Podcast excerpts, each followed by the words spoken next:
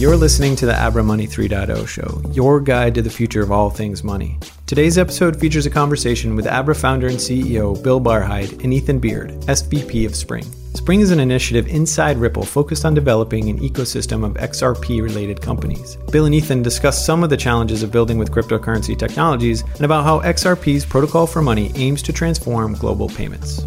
This podcast is powered by Blockworks Group. For access to premier digital asset conferences and in depth podcast content, visit them at blockworksgroup.io. Before jumping in, remember the information presented in this podcast is provided for informational purposes only and should not be used or construed as an offer to sell or a solicitation of an offer to buy any of the financial assets discussed. Any opinions expressed herein are subject to change. Neither Abra nor any of the participants in this podcast make any representation as to the suitability or appropriateness of these financial assets for individual investors. And with that out of the way, on to the show. All right, uh, Bill Barhydt here. Welcome to another episode of Abra's Money 3.0. I'm really excited about today's uh, today's episode. Uh, with me here uh, in beautiful San Francisco is Ethan Beard, uh, SVP of Xpring at uh, Ripple, which we'll get into in a minute. So thanks for for coming on. It's great to be here. Good morning, Bill. Oh, good morning. So we're going to talk uh, about Xpring, which is uh, Ripple's uh, initiative to, to, kind of create a, a, developer platform, maybe for for money, uh, and what that means. And and would love to to first understand how did you get into this crazy crypto world, and and what was your circuitous or direct line route to this to this crazy world? Sure. Well, it's great to be here. Thanks for having me on. Uh, so I've been at Ripple now for about a year and a half. Um, I've been working in tech my entire life. Uh, was previously I was at Facebook. Before that, I was at Google. Before that, I was back on the East Coast. Um, and I've been really interested in blockchain and crypto for a number of years. Um, I actually did a stint as an EIR at Greylock Partners back in 2014. Okay. And kind of did a deep dive into into crypto and um, was really trying to understand like kind of the nuts and bolts of Had it. Greylock made any crypto investments at, at that, that, time? point? No. Yeah. No, at that time, uh, Xapo was definitely like Wences was around. I remember that. Yeah, yeah. uh, yeah. and kind of knew a lot of the folks there, but they hadn't made any investments at that. at and that, turned point into in a huge investment, like a series, like the, one of the bigger Series A I've I ever think seen. so. right? I don't remember the exact numbers, but I think it was pretty big. Yeah, I don't know that they've ever even gone out for more funding. I Or at least they, if they did, they did it very quietly. Yeah, I don't think so. I think they raised enough to get them get them through to where they are now. Yeah. Um, and so I dug deep into blockchain um, and was really fascinated with it. And I actually have a finance background. Uh, so years and years ago, I used to structure fixed income uh, derivatives, and so uh, I've always been kind of a yield curve junkie and. Um, spent a lot of time digging into like what does debt look like, what does the risk free rate look like, does such a thing exist in blockchain? Um, and to be totally honest, didn't quite come to an answer that was satisfactory enough for me to do anything, but continued to follow it. Um, and then within a few years from that, really was looking to dive into an operating role somewhere. And I'd known a bunch of the executives here. I've known our CEO Brad for uh, probably a decade or more. Um, and in looking at blockchain, you know, the one thing I found was that it's really hard to understand it from the outside. It's really hard, as I've said, to miner in in blockchain. Um, it's a pretty different technology than everything that's kind of come before. You know, I've been around since when it used to be floppy disks, and then it was the internet, and then it was mobile. And a lot of these technologies to me looked the same, right? It was either lots on the server or lots on the client, but generally it was the same thing. Blockchain is really just a very different type of technology, right? It's these distributed systems that kind of live out in the middle and, and kind of nowhere in the cloud that no one really controls. Um, and trying to really get my head wrapped around it from the outside was pretty challenging. Uh, but I knew there was something there that was really fascinating. And so I decided the best way to get to figure it out was just to jump in with both feet. Now, now you've worked for some pretty big kind of like let's call them centralized monoliths, right? Yes. Google and Facebook, and the the whole idea of of blockchain is to basically create a, a decentralized world for finance. So what does that what does that mean to you personally? Like, what was exciting about that idea? So, um, I what was exciting about it was there was a couple of things. The the scope and scale um, and the ability to truly be these global networks uh, in the same way that what Facebook and Google had created, uh, but in a way that was much more democratic and in a way that was really driven by a lot by the open source community, which I've always been really interested Mhm. in. Um, I just felt very very powerful Mhm. um, and really exciting. And then I would say the the aha moment. I feel like everybody has an aha moment in in crypto and in blockchain. For me, was really as I started to wrap my head around cryptocurrencies and specifically, uh, and you start to realize that the entire financial system is basically built on a series of IOUs. And like every single outside of me handing you a twenty dollar bill, every other thing that's going on is us exchanging IOUs around in the world. After barter, of course. Yes, exactly. Right. Um, and and so you know we came to this world where what used to be just a cash world, which is pretty straightforward and simple, right? I give you the twenty and you have it.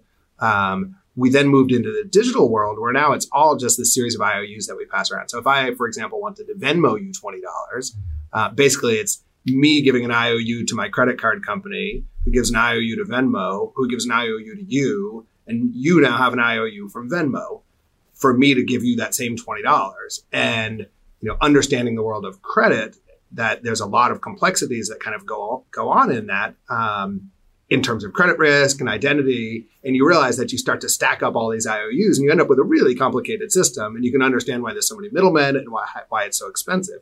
Uh, the other side, if I was to send you some XRP or some Bitcoin, I just send it to you. There's no middleman. You have it. Looks a lot like cash.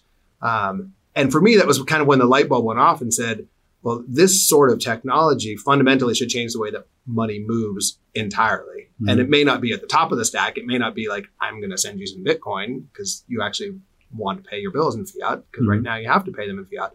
But as a core technology, uh, it seemed like something that could really transform all of these other systems. Yeah, yeah, fascinating. So, okay, so let's get our, our, our you, you, started talking about IOUs. Let's get our, our terminology down first so that we can have a kind of framework for for our listeners on this conversation. So we have Ripple, the company. Yes. We have uh, Xpring, which let's, let's call it Ripple's initiative for now, and then sure. explain what that means. And then we have XRP as the protocol itself. So let's let's separate each one and, and, make sure we're clear on what Ripple is, what Xpring is, and, and how XRP fits into the, to all of that. Yeah, absolutely. So maybe it's helpful to go back a little bit in time, um, probably seven or, or, eight years ago.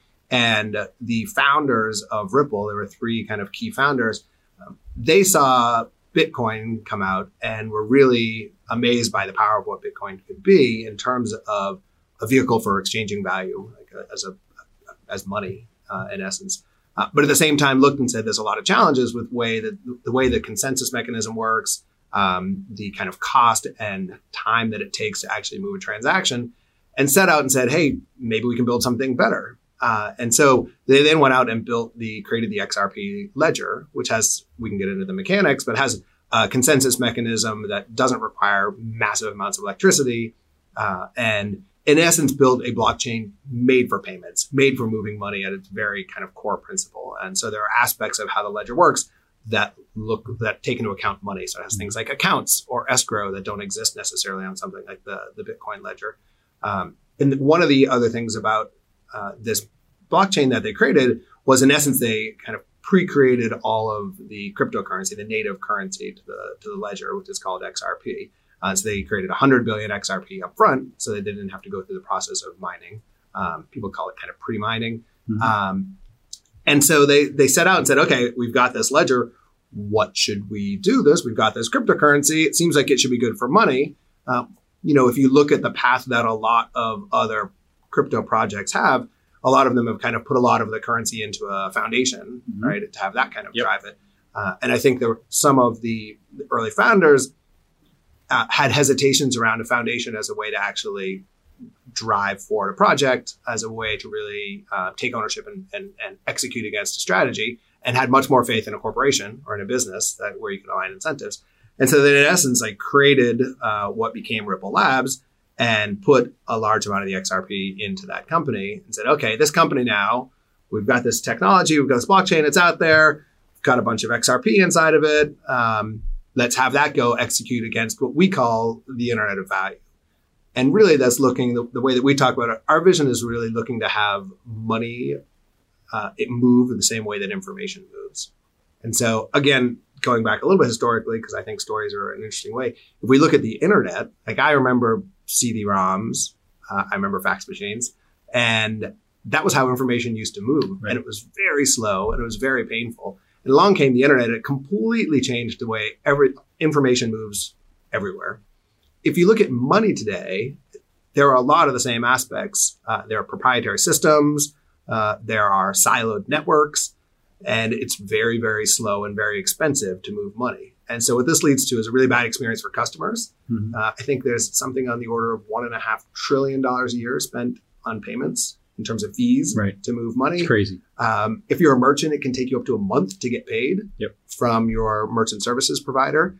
Um, and, and it's a bad experience for developers, which we can spend some more time talking about. But I think it's over 250 payment networks around the globe. So if you want to operate a global business, you need to figure out how to work with 250 different payment providers. Yep. Yep. So so now so XRP is really trying to be this this native uh, digital asset and protocol slash ledger for let's call it the Internet of Value and Internet of Money. And so how does that relate to now Ripple the company and and Xpring the initiative? Sure. So we uh, fast forward to uh, you know most recently, we really I've look at XRP as this amazing settlement vehicle. So XRP is very very fast. You can move a transaction in the order of two or three seconds. Uh, it's very very cheap, close to free. You know, fractions of a penny to move kind of any amount of value. Um, and so we really looked out and said, how can you take that and apply it to the world of payments kind of broadly? And we, we really have kind of two strategies for this. The first is kind of core Ripple strategy. So we have a product called RippleNet. Uh, it's an enterprise software product. We sell it to financial institutions and allows them to, in essence, focus on cross-border payments uh, and easily tap into XRP to have for uh, to enable very fast uh, international payments, cross-border payments. Yep. Yep. So now um, bring this full circle and to, to your initiative called Xpring, or pr- uh, spelled X P R I N G, but Correct. pronounced Spring, Spring. if I have it correctly. Uh, and and how does Xpring work? Wh- What is your what is your goal with Xpring? Where are you in the kind of overall deployment of Xpring now? So about a year ago, a little over a year ago, we started to look out and we've seen a lot of momentum with our core product, RippleNet. We now have over 200 banks. Um, kind of one of our flagship customers is a company called MoneyGram, which is really one of the, the leading global uh, remittance providers and, and, and payment networks. Uh, and so that business is growing great. And we think cross-border is a huge business. The amount of the amount of activity there is, is massive.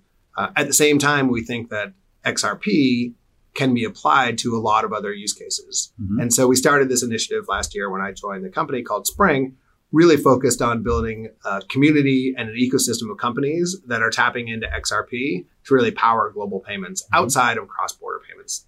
I wouldn't say necessarily exclusively, we're interested in all payments. Um, but really looking to uh, to not just have the single kind of focus on cross border payments. Yep. So we started a year ago, and there was just two of us on the team, and so we really set out and we started, in essence, doing investments and strategic partnerships with a bunch of companies um, in the space. So over the course of a year or so, we probably invested in over 20 companies. Mhm. We've committed over 500 million dollars in capital Wow. to a variety of different companies. And how, how do you determine what's a good fit? What are the kind of sizes of investments you're making? And is that going to change over time? So we've written checks that range from small six digit checks to nine digit checks. Uh, and we, a lot of it actually, to be honest, we've been trying to really sort out. We spent the first year really just trying to get a lay of the land, trying to understand how can we work uh, well with these companies, what's going on out there. And so uh, some of our investing was very specifically on companies that are directly using XRP. Some of it was also just investing in amazing teams that are working in interesting areas that we find fascinating and teams that we want to be able to work with in the future. And so that was kind of the process leading up into about a month ago. Um, well, one month ago, we announced a project that we started working on at the beginning of the year. And one of the things that we learned as we were meeting and investing in companies and doing partnerships is that while we believe that cryptocurrency and blockchain, and in, in particular XRP, uh, can really are really powerful in terms of impacting the way money moves, they're really hard to build on. And so, if you're a developer, well, you are a developer in the crypto space, so you know how hard it is to build on Absolutely. on cryptocurrency. Uh, it's really hard to build with these technologies. In fact, even if you're a user, they're actually hard to use. Uh, My parents, when I joined Ripple, they probably spent a month pinging me every day saying like, "Hey, I want to buy XRP. I'm stuck in this wallet. I don't know how to do it. They won't. It's taking me days and days to get my credit card through, and they just want to buy it and hold it." Mhm. Yep. Um, and so what we set out to do is really make it much, much easier for developers to actually build on cryptocurrency. Yeah. And so we announced a couple weeks ago really the next evolution of Xpring, and that's as a developer platform. And so we call it uh, an open platform for money. And it's, there's a couple I can unpack a little bit. So when we think about open, it's really we're building open source tech, open source software. We built on open source software, and we contribute to open source software. Um, we're building on open standards, uh, and we're working with open networks. Uh, so that's kind of the, a lot of uh, our focus is really making sure that this is open, which I think is at the core, as you mentioned, of, of the world of crypto and blockchain. Um, we're developing a platform, so we look to build tools to make it easy for developers, people who write code, to actually integrate money into their applications. Um, we work on providing services for developers to make it easier for them to actually understand what's going on and build on blockchain. Um, and then we'll also look to provide things like advocacy, support, mm-hmm. capital, as we've done in the past. Right. And then importantly, when we think about money, we think about all money and not just XRP and even not just cryptocurrency, but most of the world operates in fiat. Right. And so we think that figuring out how to address the world of all money is how crypto is going to be most um, most broadly applied. Do you see the intersection of the kind of banking customers of RippleNet coming to with the intersection or, or with the group of developers and platforms that you're uh, funding and supporting here into one big network over time? Meaning, uh, if I'm a wallet company that you funded in Timbuktu and I basically am sending money to somebody in the US, would that ultimately flow through like a B of A uh, based uh, customer or Wells Fargo customer that might be a RippleNet user? In the future? I think one way to think about what we're building is we have almost uh, a top down strategy, which is working directly with financial institutions, providing them enterprise software that's really customized for their world and lets them tap into the power of XRP. Then we have kind of a bottoms up strategy where we're looking just at starting with XRP and other cryptocurrency and then focusing on developers and letting, letting them um, integrate XRP and integrate cryptocurrency into their applications. It seems to me that at some point they meet how and where they meet is kind of unclear. But you know, we think that, I, you know, I think it's not crazy to think that the vast majority of money should be in some way moving over cryptocurrency somewhere in the payment stack, and where that meets will be interesting to see. Yeah. So so let's talk about a couple of use cases. The one that everybody likes to talk about is uh, you know cross-border money transfer. You mentioned your work there with the banks. Uh, remittances is something that I've spent a lot of time on personally, both before crypto and, and, and, and now at Abra. I think this MoneyGram deal could be actually transformative for our industry. And I don't think people really understand the commitment here that, that, that MoneyGram has, has made to, to XRP. Can you, can you explain how that happened, how it came about, and what's actually going to happen now going forward?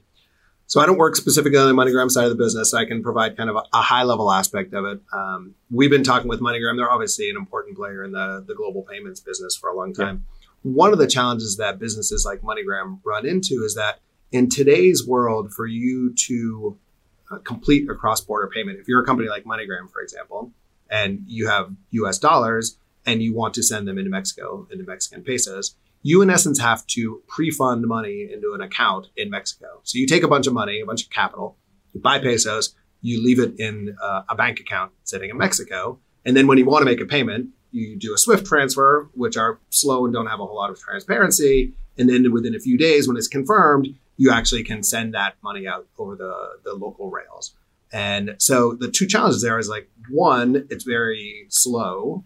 Um, in essence, Swift looks like FTP. Right. You kind of like send a text file off and hope that somebody gets it. Right. Um, and then two, you tie up a lot of capital just sitting there in an account. Effectively, somebody's lending money to somebody else to make this process correct. Work, right. In fact, a lot of the so there's there's three main banks in the cross border um, cross border industry, and you know it's Citi, it's Deutsche, it's HSBC, mm-hmm. and a lot of their business is in essence say they're like we'll park the capital in some country, and if you want to borrow it, we'll provide you liquidity so that you can make the payment. Yep. And so what you end up is just with tens of billions of dollars just parked in all these accounts all around the world, not doing anything except for trying to remove friction from the cross-border payments or, or to speed them up. And so what you can do using RippleNet, in essence, is tap into the liquidity of XRP. And so the way that an actual transaction works for an institution like MoneyGram, they take US dollars, they go to a local exchange here in the United States, a crypto exchange. They exchange those dollars for XRP. Those XRP move across the ledger to a local exchange in Mexico, where that exchange turns them into Mexican pesos and immediately sends them out over the local rails. And so it, it, eliminates the need to actually like tie up this capital that's sitting there, which for a company like MoneyGram, who's really big and quite successful, is actually quite capital constrained. Right. Now, MoneyGram's volumes would, um, you know, uh, balloon to, to take over, or they could balloon and take over the volume of a lot of exchanges, especially in developing markets, right? So So w- would they actually also act, have to act as like a, a, market maker locally to guarantee that there's enough liquidity to, to for that to work? Yeah, so you are getting at the heart of one of the questions, which is what does the liquidity look like between, let's say, XRP and the and Mexican pesos, for example, right. in this right. case, uh, and certainly, I would say our business, Ripple's business, changed when XRP liquidity increased. So if you go back six or seven years ago, and XRP in essence was worth nothing, and the daily uh, liquidity of XRP was close enough to nothing, you know, hundred thousand dollars a day or something. There's only hundred thousand dollars liquidity. Quite hard to move a million dollars in and out of it. Now, on any given day, there's a hundred to two hundred million dollars worth of XRP, and so it's much more liquid. But obviously, with only hundred million dollars in liquidity, you couldn't really move five hundred million dollars through it. So we are definitely we work closely with obviously our customers, MoneyGram. We work closely with our partners, the exchanges, and then we also work with market makers to make sure that there's adequate liquidity for the transactions that are coming through.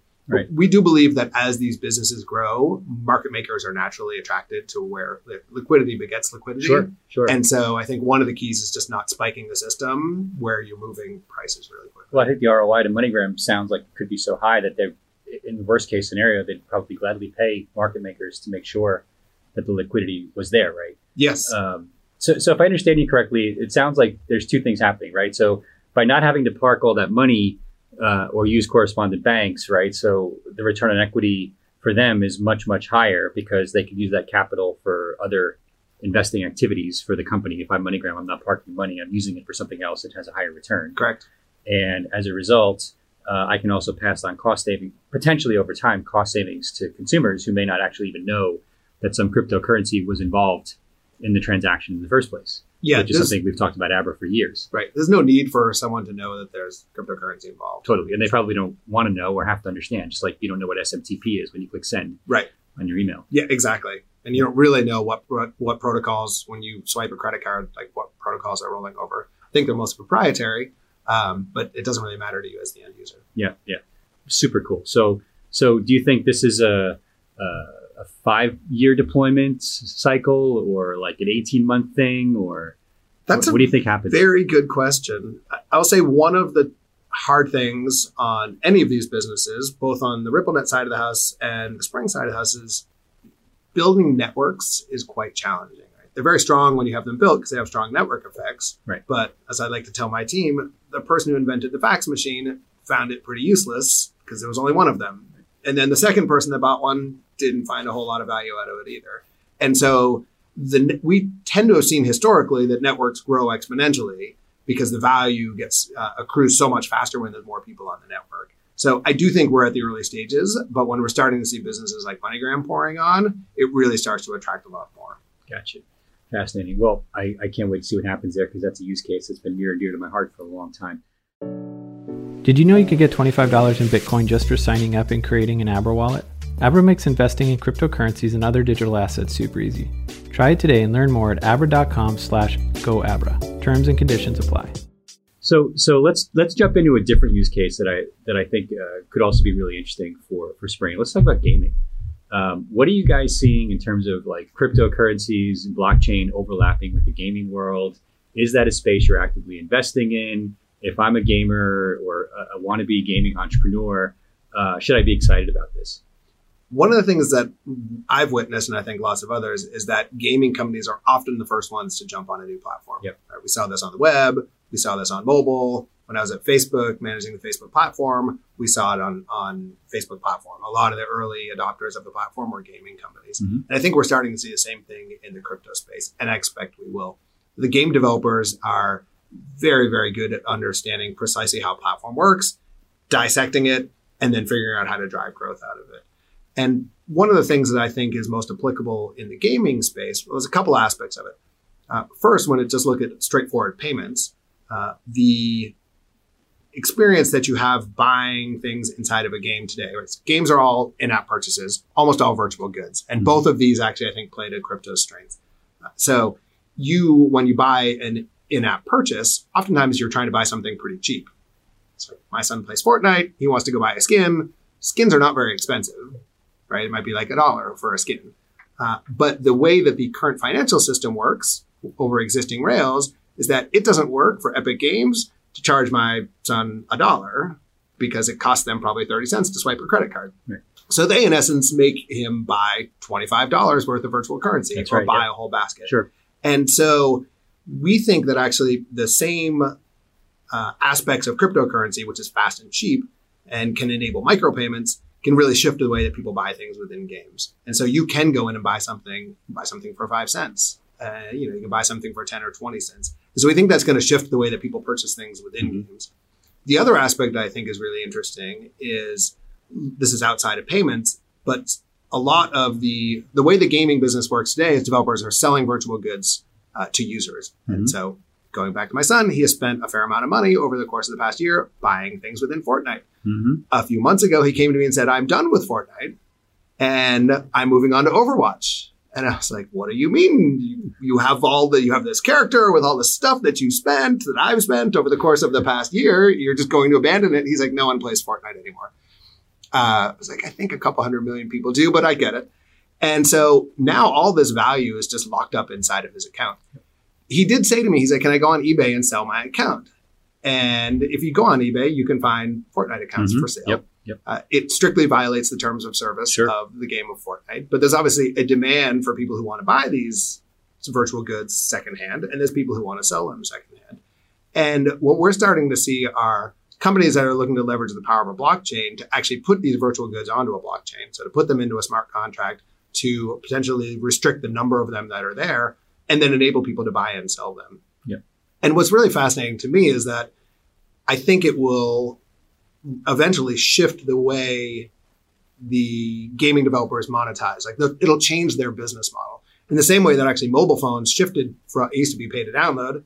Now it's actually free to play in game in app purchases because of the form factor and the device. I actually think when we start to see games that are built on blockchain, the business model will shift from selling virtual goods to buying and selling virtual goods. So, so that brings up a really interesting question. People probably remember a year and a half ago, if you've been following crypto, the first really good example of any kind of like uh, digital asset that wasn't considered money that really got any traction on, was on the Ethereum network with this whole crypto kitty craze. And th- the timing was actually horrible from a network perspective because as Ethereum and Bitcoin prices were screaming higher, um, the networks were saturated and people were spending insane amounts of money to move CryptoKitties around, which were basically these digital collectibles. And is there anything there in that? So, so there's this this Ethereum standard. Yeah, I think it's called ERC seven two one, which is Mhm. like their digital collectible, so that you can define a certain number of CryptoKitties, and mine is you guaranteed unique via the contract, whatever. Is that something that you can easily do in XRP and, and, and then avoid all of the scalability issues around being able to do that with a network like Ethereum? So XRP Ledger today doesn't have kind of the smart contracts aspect um, of the Ethereum public network, and so you can't issue those. I would call those non-fungible tokens. Um, you can't issue uh, the equivalent of a non-fungible token on XRP Ledger. Uh, you can issue fungible tokens, but not a kind of the non-fungible one. Gotcha. I, I think you're spot on in that, in many ways, CryptoKitties demonstrated to the world what could be done, but did have an unfortunate aspect of timing. And in many ways, ran into the challenges I think many Ethereum developers are running into, which is when you're all building on the same compute network and the costs go up as more people build on it. That is a pretty challenging platform to build on. And so I think what we're going to continue to see is gaming companies or game platform companies looking at that solution but customizing it and saying to a game developer, well, you may want to have a public chain where you can actually issue these things. You may want your own chain. Yep. And depending on performance, uh, depending on the size of your game, you may want one chain for your whole company, or you maybe it's per game specifically. Gotcha. And so we actually partnered with a company called Forte, Mhm. which is uh, some folks that actually came out of the social gaming world. And they're building out a game platform to specifically do this, which is basically say to a game developer, uh, you shouldn't have to think about blockchain. Because game developers really don't care about blockchain, they care about games. Mhm. And if the good ones, at least, because it's pretty hard to make a good game. Right. And so uh, trying to provide a platform where a game developer can come in and say, like, yes, I just want to create these skins and I want there to only be a hundred of them and I want them to be badged by some celebrity and I want to be able to sell them for X price and also buy them back and not have to worry about like what chain is it on? Is it a 721 or is it on some other side chain? And just kind of ignore all of that. And so I think when we start to see these sorts of platforms come into place, you'll see a lot broader adoption from So- game developers. So in that scenario, obviously you want XRP uh, and are incentivized for XRP to be the, the kind of protocol for money for the, micropayments and the ability to move value around in the, in the gaming experience, and then and then also at the same time partnering with other blockchain projects that would uh, allow us to create these in-game assets and other types of, of contract-based transactions that that aren't necessarily about money per se, right? So you, you there could be scenarios where you're literally partnering with companies that have investments in two different protocols at the same time. Is that is that fair? Yeah, we so we at Ripple and at Xpring, uh, while we think that XRP is really great as a, an exchange of value, we're not XRP maximalists. Mhm. Uh, we think there will be, if you look over the course of the past decade, there have been more and more tokens and coins coming out in the world, and I, we think that's going to continue. Yeah. And so one of the technologies that we're big supporters of is Interledger Protocol, Mhm. which is really it's an open standard for basically moving, I'll say, any payment or moving any type of money. And so what we've actually seen, we've been supporting this protocol for a while. Is um, some employees here developed it and opened it up. Took a number of years to get it to get it to the current version. Um, but we've been pushing hard to make it easier to actually operate that network. And then you will actually see us. We released, for example, a uh, a settlement engine in Interledger that supports Ethereum. Mhm. So Xpring employees wrote support for Ethereum, open sourced for the Interledger protocol network. And so we actually think that being able to support lots of different currencies and lots of different tokens is really important for broad adoption of these technologies. And ultimately, when we look at XRP, we think in the same way that if you look on RippleNet, when you're moving dollars to Mexican pesos, you're bridging through XRP because it's fast and cheap for settlement. We think that in the world of crypto, if you're moving from Ethereum into a CryptoKitty, maybe that's not a perfect example because they're on the same chain, but if you're moving from Ethereum into some virtual good that's on the Forte platform, you should probably bridge through XRP Very as well. interesting. Okay, so so as technologies like proof of stake prove to be scalable if they work, then you basically provide the basis to have both uh, an interoperable payment network as well as the ability to create digital gaming assets and do other types of transactions that aren't necessarily financial in nature and have them interoperate in some way. Yeah, I think so. That's fantastic. Okay, so so we talked about remittances and money transfer. We've talked about gaming. If I'm a you know a, a young entrepreneur and I'm super excited about crypto and blockchain, what are the other uh, killer apps that that you think have yet to, to really been proven uh, in the crypto world that entrepreneurs should be thinking about? There's a couple of areas that we're focused on. I would say generally when we think about Xpring Platform, we're trying to, as I said, it's a platform for money. Right. Money turns out to be in almost every kind of app and experience out there. And ultimately, we want to be able to enable those developers broadly. Um, we are focused on gaming as one area we think is going to be an early adoption.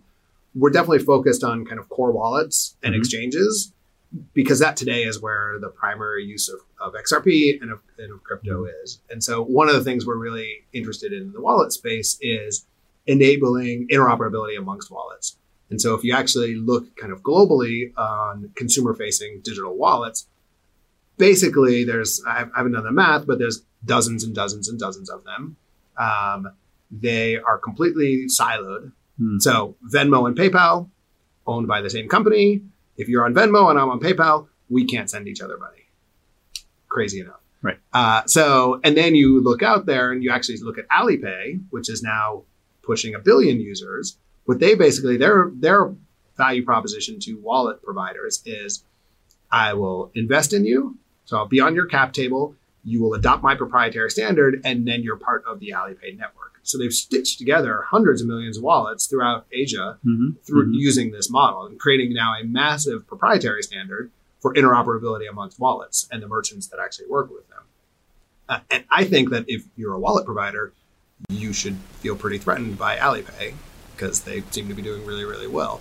We actually think that using uh, technologies like Interledger Protocol, you can actually have a single standard and you can actually stitch together all these different proprietary, all these different siloed networks into one single global payment network and one single, whether it's for P2P or for merchant services, and really enable that to happen everywhere. And so that's a big area that I think is, is pretty exciting. In essence, like the next generation of digital wallets. I'm talking to you. I know you're a believer on that. Yep. Um, and then probably the third area we're focused on in the short term is around content creation. Mhm. So we actually spun a team out of here. Our ex CTO uh, started a company called Coil, Mhm. which we spun out and we've partnered with.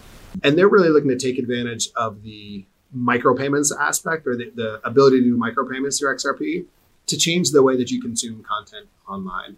And so if you look at consuming content, the vast majority of content today is either sitting behind a subscription paywall or is supported by advertising.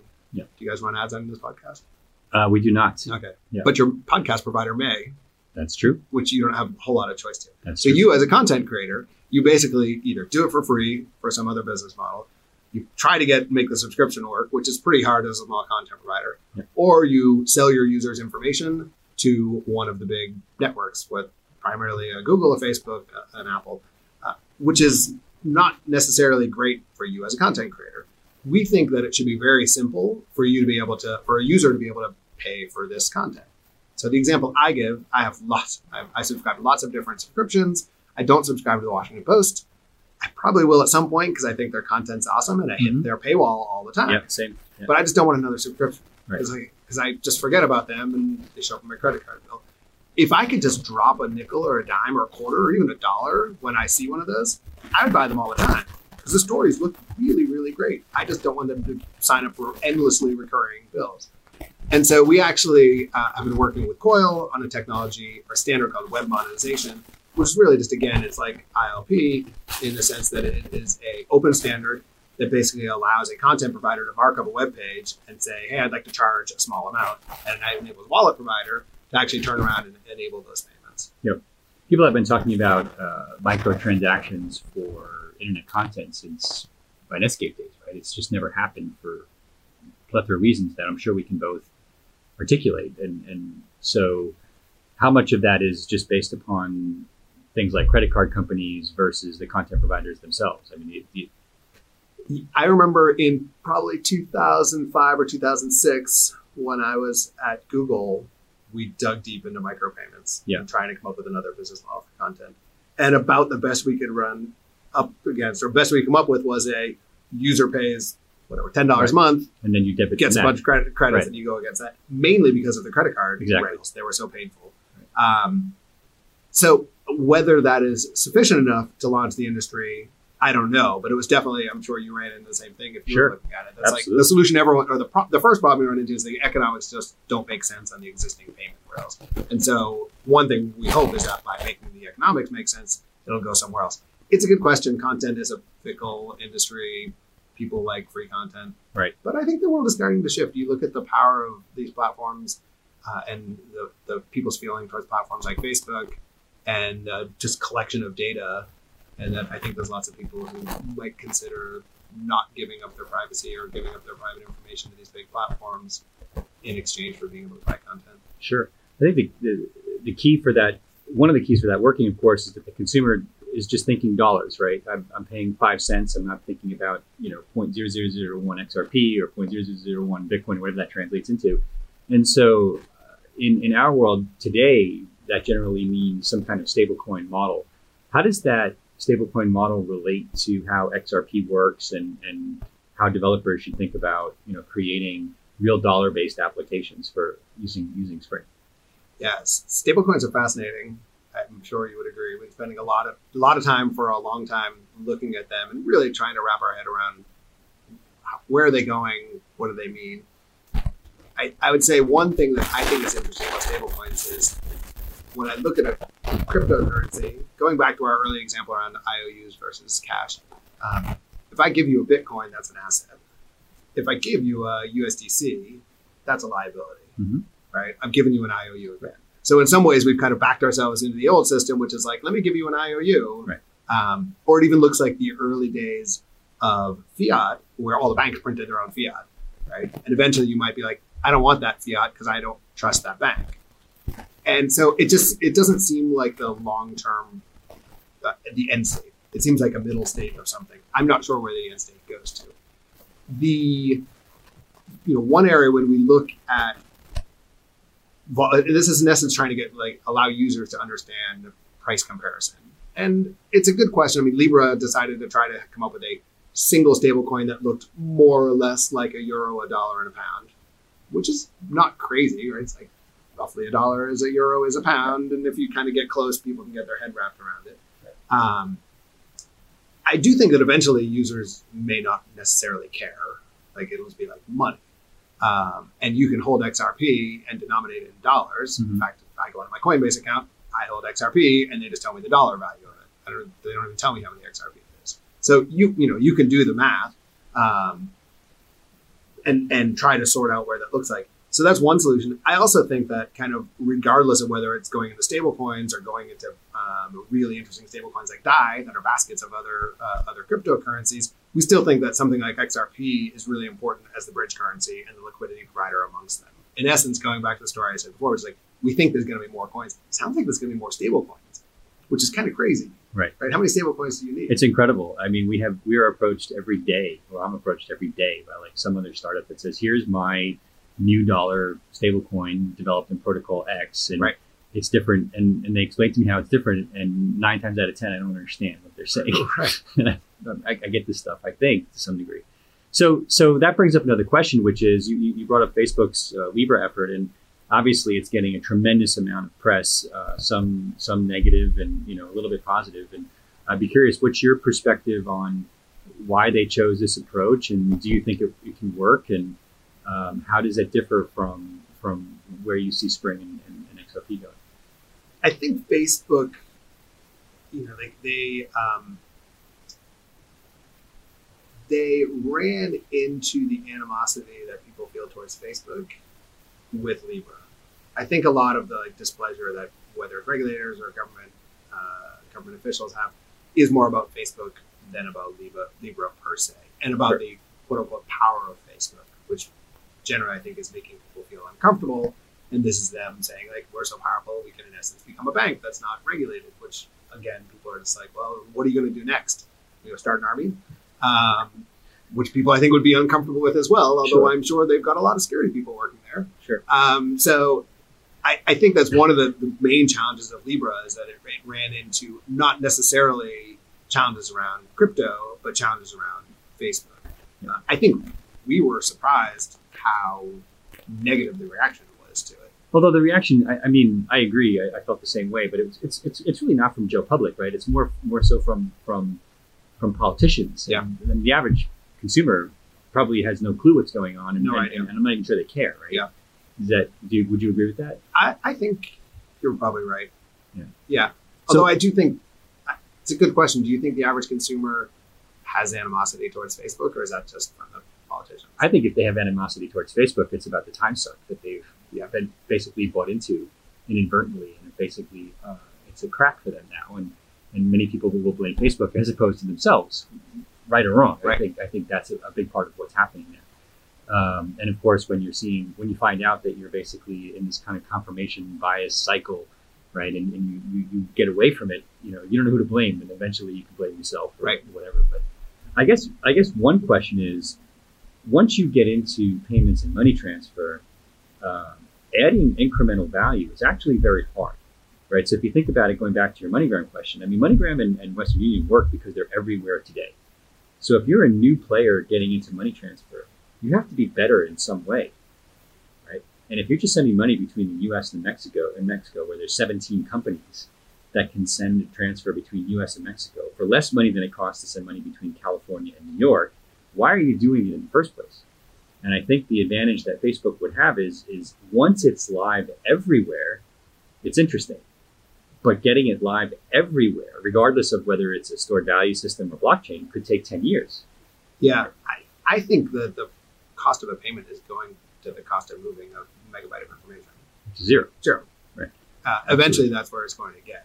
And I mean, I think Facebook would agree and is happy happy to drive that to zero. They did it with data, right? Right. They went into developing countries and basically said, "We'll pay for Yeah, your phone We'll put balloons up in the sky Right. if we have to. exactly. We care. give you free data because Yeah. we just want to sell ads. Right. Um, I would venture to say that they look at payments the same way, which is like, if everyone has money, our ads business will go to the roof. If I can just one click buy something from one of the advertisers, the advertiser is going to have a higher conversion rate. They have a higher conversion rate. They're happy to pay more for their ads. They pay more for their ads. Facebook makes a lot of money. Sure. So um, I think that's generally the way it looks like. To your point, though, on if you're an entrepreneur getting into this space, you know, if the cost of payments is going to zero and you're looking like a business like Western Union or, or MoneyGram, the value in those companies is actually at the edges, right? It's where they actually have local on ramps and local off ramps, which are pretty hard to build. They take a lot of time. You have sort the regulatory issues kind of all over the world. Um, and so those may not be the best the best kind of businesses to go towards. Well, that's interesting because when you think about the intersection of information and ads, I would say that Google is actually a more important company even than Facebook right now, right? Uh, or arguably anyway. But yet they've had kind of a. I know they. I've heard rumors that they many people working on blockchain. I'm using air quotes, whatever that means. I have no idea. But publicly, they've they very much have had a, a wait and see approach to anything related to uh, transformative um, technologies or plays in the payment space or cryptocurrency or blockchain. Um, you know, do you have any guess as to why that is, or do you, do you think it's strategic to them in some way? It's a good question. I don't have any good guesses. I mean, Google's interesting in that they, between, especially on Android, but even on Chrome, they're like lower in the stack than a company like Facebook. Right? Facebook's just an app in the Android world and just a website in the Chrome world. Not that those are the only world, but like that's kind of the only world. Um, and so you could imagine Google enabling payments that are lower down in the stack. Right? Like payments built into Android seems like it'd be pretty awesome. Yeah, payments built into Chrome, like we were talking about micropayments for content, build that into Chrome seems like it would be pretty awesome. Um, but I don't know. I don't have any insights as to why, whether they're doing anything or not. I think their cash cow is, in the short term, less at risk than Facebook's. I think that's one thing, right? Where the laws of competitive advantage are a little bit more in their favor than Facebook's maybe in the midterm.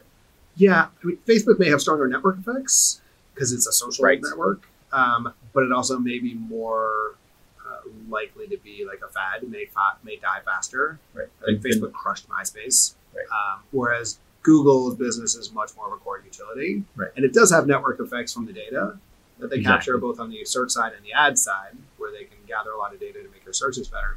But doesn't, which I don't think that's as strong as the fact that like my sister is on Facebook, and if I want to see pictures of my niece, I have to go on Facebook to see it. Um, so I think you're probably right.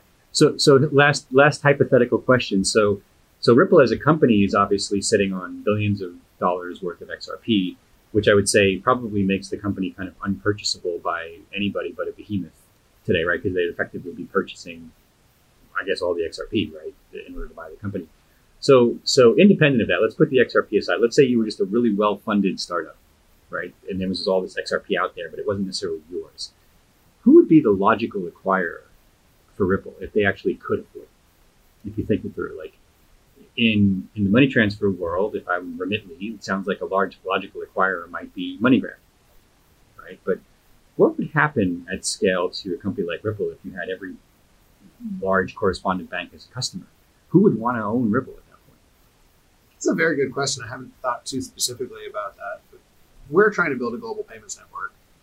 So I guess the logical place to turn would be other global payments networks. Mm-hmm. Um, So maybe like a Visa or Mastercard, I guess. yeah, or even Swift, I guess, since you're trying to, I guess, kill them, right? Yeah, Swift is a strange thing. That's a consortium. Right. I think it's a non-profit, maybe, but it's a consortium for sure. That's Yeah. kind of owned by all the banks. Kind of like Visa used to be. I was going to say Right. same thing that Visa used to be. Yeah. Um, maybe like an Alipay. I'm, Hmm. I haven't really thought about that. Right. Because like, we can't really separate the in our minds we can't separate the XRP from the from the business. Right. So you don't have to. You, Right. One, you can't think about it, and Right. financially, you don't have to It right doesn't. now. Right? Yeah, exactly. Yeah, yeah, interesting. And so, uh, I guess uh, last question. So, what do you do when you're not uh, not working at uh, Ripple 15 hours a day? Sure. Well, I have two young children, so I feel like my life at this moment is kind of working kids. Um, I do play a lot of music. I'm in Mhm. a couple different bands. I play the guitar. I play the bass. So we've got a couple of gigs coming up here. Do you play the. Ripple Christmas party? I have not holiday played. party. I I have not the- played the Ripple holiday party. We played the Facebook seventh birthday party, I think, um, which was pretty entertaining. Nice, And I've done a lot of other kind of random tech and nonprofit events around Uh-huh. town. good. So I'll, I'll see you playing miscellaneous random bars in, in San Francisco. You'll find us. We're called Coverflow. You can find us. Uh, you can find us on Facebook and other places. Awesome.